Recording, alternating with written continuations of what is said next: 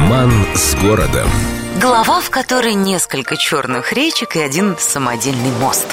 Когда гордому голодается, говорят, везет тебе, живешь на Васильевском. Гордый голодается никогда не упустит возможности поправить говорящего, потому что горд тем, что обитает на острове декабристов или по старому стилю голодая.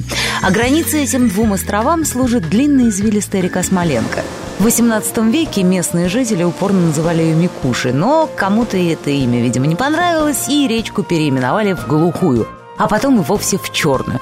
А то как-то маловато в Петербурге было черных речек, всего четыре. Вот в XIX веке появилась пятая. На вопрос, как они не путались, ответа нет даже у знающих людей, однако через некоторое время река все же получила оригинальное имя Смоленская, а позже и знакомая всем Смоленка, поскольку протекала вблизи одноименного кладбища, и кто-то все-таки, видимо, заблудился в черных речках.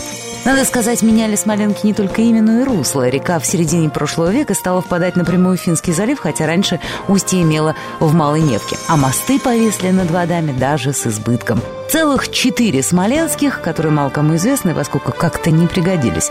И еще пять, которыми граждане вовсю пользуются. Знающие люди рассказывают, что один из мостов был сооружен народом самовольно – а дело было так. Сотрудник Балтийского завода, некто товарищ Андреев, кинул клич среди жителей голодая. Кто, мол, готов потрудиться и помочь соорудить мост через Смоленку?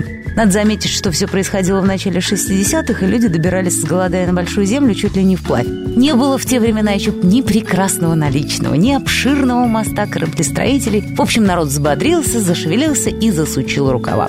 Дружным коллективом собрали металлолом и из него соорудили себе переправу на Большую Землю. Новоандреевский мост, который простоял аж до 2005 года, после чего был реконструирован, но сохранил свое название и душевную историю о незаконной перепланировке.